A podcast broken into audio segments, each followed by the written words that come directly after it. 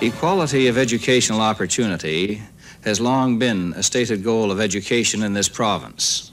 The polka dot door, the polka dot door, let's peep through the polka dot door. Good evening, ladies and gentlemen, and welcome once again to Saturday Night at the Movies. My name is Elwy Yost. Today's special, shout it loud and clear. Today's special. The COVID nineteen pandemic has highlighted a lot of things. One of the biggest ones is the divide between organizations that have embraced the digital world and those that haven't or can't. Back in two thousand five, when former C E O Lisa DeWilde stepped into her role, she saw it as her mission to bring T V O into the digital world. But along with that came some hard choices, such as canceling Saturday Night at the Movies and Studio two.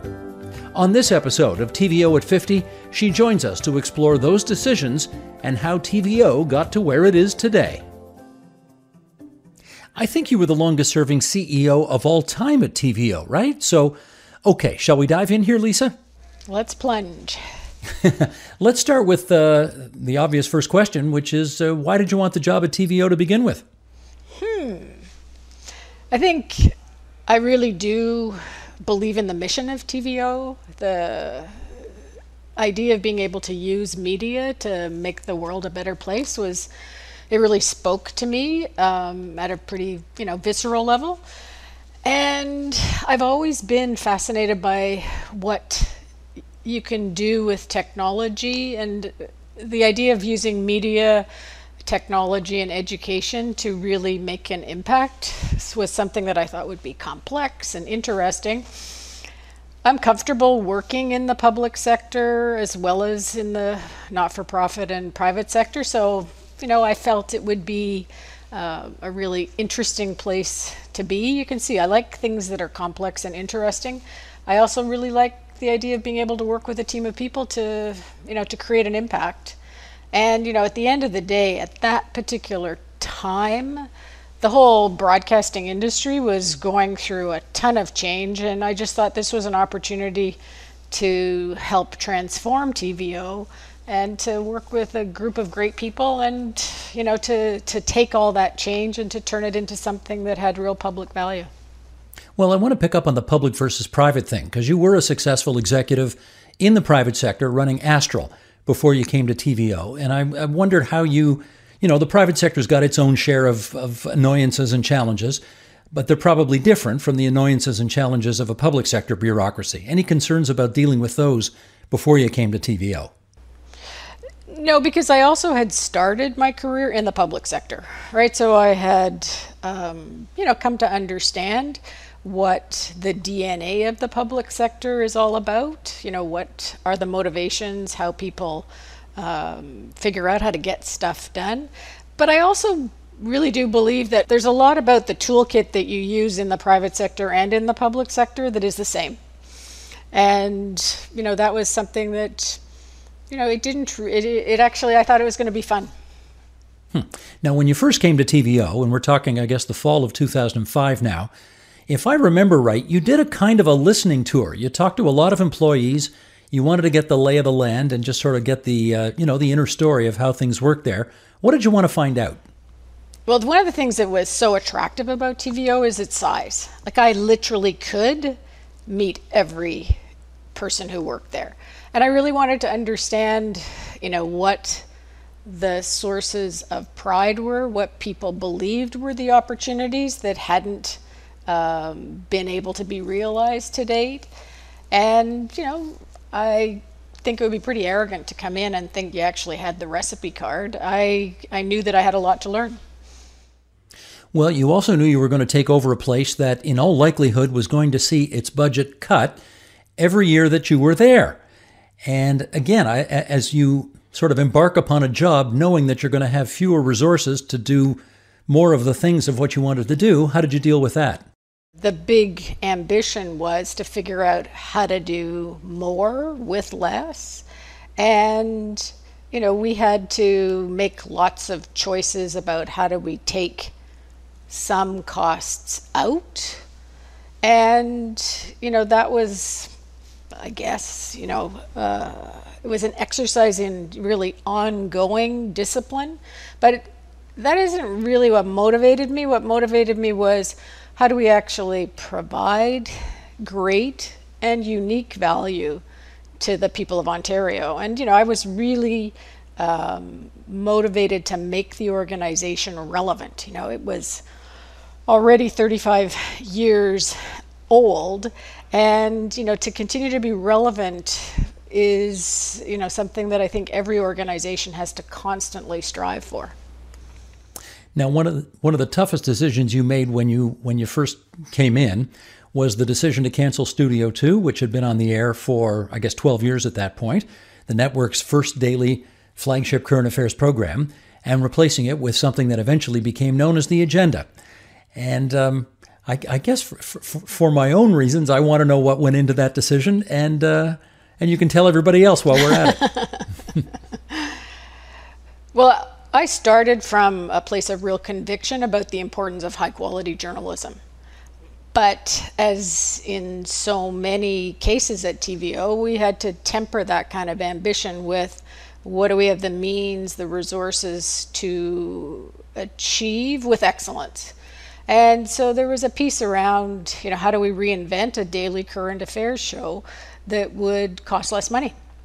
And that would be more of a studio, in-studio program that would have, you know, less field crews, less trips out into the field, and yet stay true to what was by then, you know, as you say, a twelve-year legacy of, um, you know, people tuning in every night because it was the flagship and it was the place to find out, um, you know, what was going on in Ontario. Now, when the announcement went out that the show was going to be canceled, um, how do I put this? It was a little bit like a bomb hit the place, right? There were a lot of people who were really quite, if anybody doubted that you were going to be a change agent, you know, when you took over the job, those doubts went out the window after that announcement was made. Do you remember that day? Yes, I do. And you always help me remember it. Well, I do remember you and I had a conversation that day. Yes, we did. The good news was that we also had a commitment of new dollars to modernize the organization and to take it from, you know, analog broadcasting production and distribution facilities that were really, really in their their past their due date. And we we got the money to to move into the digital world and to start uh, what was a massive transformation. And so, you know, I think when you make tough choices, um, it's a lot more galvanizing for the team to be able to to see that there is a path forward, that this isn't simply retrenchment. You actually, I think, may have had an even more difficult call than canceling Studio two, which was Saturday Night at the Movies, uh, maybe the most iconic show in the network's history, thirty-nine years on the air. And again, you you know, you had to make a decision that this was not going to be one of our core businesses. And that got canceled too. How tough was that call? Well, canceling anything is not fun. Um, but the way that I approach any of those tough calls is to really figure out, like, where is the strategy leading us? And, you know, for us at T V O, the strategy was all about how do we deliver unique value? And one of the amazing assets that T V O has had from day one is its educational mandate. And I think that that educational mandate defined in a really helpful way the sandbox within which um, everything we did needed to take place. So in essence, you, you had to come to the conclusion, I gather, that, you know, we can't do ten things reasonably well. We've got to be just superb at three. Was that the gist of it? Yes. And I think, you know, when you look at film, which, you know, is a personal passion of mine, uh, when Saturday Night at the Movies was launched, it was a pretty bold and spectacular uh, initiative. By ten years ago, it was, you know, there were just a plethora of places to watch movies on video monitors. Uh, Netflix was in ascendance, and there was really nothing unique. And I, I do believe that when you are in the the public space, it's incumbent on you to really do things that the private sector isn't doing. And showing uncut movies was no longer something that the private sector wasn't doing. It wasn't. Yeah. Uh, okay, one of the things that has always uh, kind of annoyed uh, me about our relationship is that you have been notoriously tight-lipped when it comes to my wanting to get information out of you about um, how you deal with things at Queen's Park. So I, I'm, I'm g- going to gently nudge you into a direction here where I hope you're going to be a little more forthcoming than you typically are. Because, of course, one of your one of the biggest jobs that a C E O of, of a government agency has to do is, you know, deal with the folks at Queen's Park, deal with the folks at the Ministry of Education and in the Premier's office. Can you let us in on how how you manage that relationship? Because obviously satisfying the folks at Queen's Park, it's not a big part of my job. It's not a part of my job at all, but it was a part of your job. Can you let us in on some of that? Well, I did figure out that over my experience at T V O, I reported to ten different ministers of education. And, oh you know, goodness. frankly, they all had their unique skills and they all had their teams. And I guess I actually see a bit more of a continuity with my career in the private sector, in the sense that I've always liked working in media where public policy is an important part of the environment in which you have to play, where you have to figure out how to align what your organization's interests and strategies are with the bigger issues of public policy, regulation, law. And to me, it's all just a puzzle. And so the approach that I have always taken is to communicate, to over-communicate, to not present surprises. And I like trying to figure out how to bring solutions. And so I believe that over the time that I was serving T V O, we came to be seen as people who came to the table not asking for money all the time, Um, with solutions that were practical, that could be implemented, that we could solve problems. And over time, I think we really did start uh, to be seen as the place that could solve some of the really interesting big issues around uh, modernizing education. Well, it's interesting now that that uh, you know, we have a whole arm of the place that's uh, that deals with online education. And uh, well, what do you know? We're in the middle of a pandemic, and it turns out that's kind of handy to have. Yes. I L C. Well, okay, uh, I'm going to push you a little further on this, because I have been reliably advised, and I repeat, not by you, unfortunately, you were tight-lipped about the whole damn thing, but I am reliably advised that at one point, um, one of those education ministers that you served with, Laurel Broten, wanted you to cut T V O's budget by forty percent. And I'm told uh, as well that when you learned this, you demanded a meeting with Premier Dalton McGuinty in the hopes of getting that number reduced. You got the meeting with the Premier. It can now be told, Lisa, what happened in that meeting? Well, I don't think it's a deep, dark secret. We ultimately had our budget reduced, but by a lot less than what had been, um, you know, the threat. But I think more importantly, it galvanized me to say, okay, for this organization that really does deliver tremendous value for the amount of money that we receive from taxpayers, we need to get beyond being something that's horse traded at budget time. And we really needed to become, you know, seen as must have in the eyes of uh, politicians and uh, decision makers. And, you know, that's really what led to the twenty twelve big new strategic plan that was anchored in learning.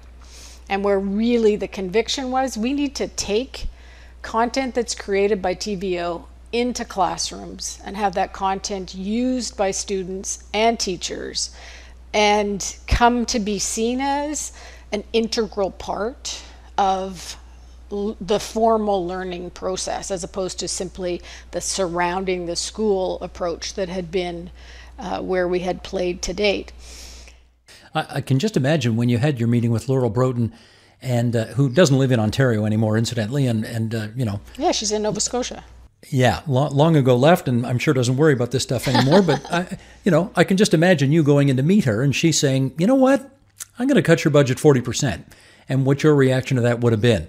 You, what, can you tell us what you said to her? Well, over time, we really put together a case, a financial analysis that showed that, you know, there wasn't a, there was no T V O uh, operating on fifty percent of the budget. So if you're going to cut the budget that much, you may as well just turn the lights out and send us all home. Is that the idea? Mm-hmm. Yeah. And I, I hope that by then I had the credibility that I had shown how you could take costs out. I mean, as you alluded to at the beginning, Steve, you know, every year we had effectively less money because, you know, even with low inflation, we were still having, um, uh, you know, labor costs, for example, would always be going up a couple of points.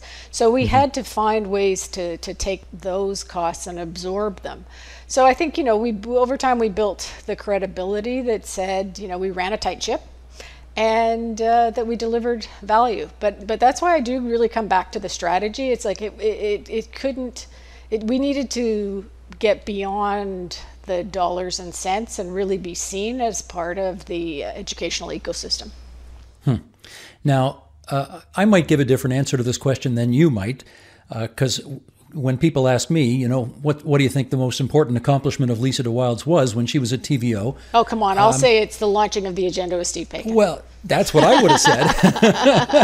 I mean, but listen, I admit to a bit of a bias on that one. But um, but no, look at you. I mean, you, you you got the show started, and fifteen years later, we're still on the air. And, um, you know, I will forever be grateful to you for that. But, uh, oh, come on. You know, uh, I think that's a that that's a pretty good accomplishment. You got any others you want to put on the list? Oh, I do look back at the five-year plan that did make that shift, and you know really started to highlight the high school uh, courses. I do think that that um, you know it's frankly I think as we have looked at what happened in in the COVID nineteen pandemic, T V O was positioned to deliver a response in, you know, very short period of time in a way that, um, you know, really was incredibly important to the province. Now, of course, I look around and I say, you know, when we were able to extend the current affairs impact through the Ontario hubs, all financed by philanthropy,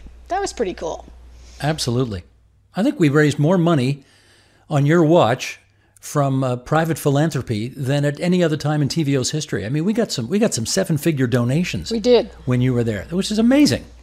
Well, I mean, it, it shows how we can be perceived to to make a big impact, and yeah, it was incredibly gratifying. What didn't you get done that you wish you had?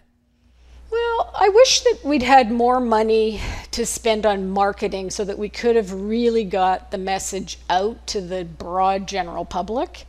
Um, about just the expanse of the services that T V O offers. You know, I think there's an underappreciation pre-pandemic of, you know, the fact that T V O offers high school courses, that T V O offers Mathify and Empower, you know, math games.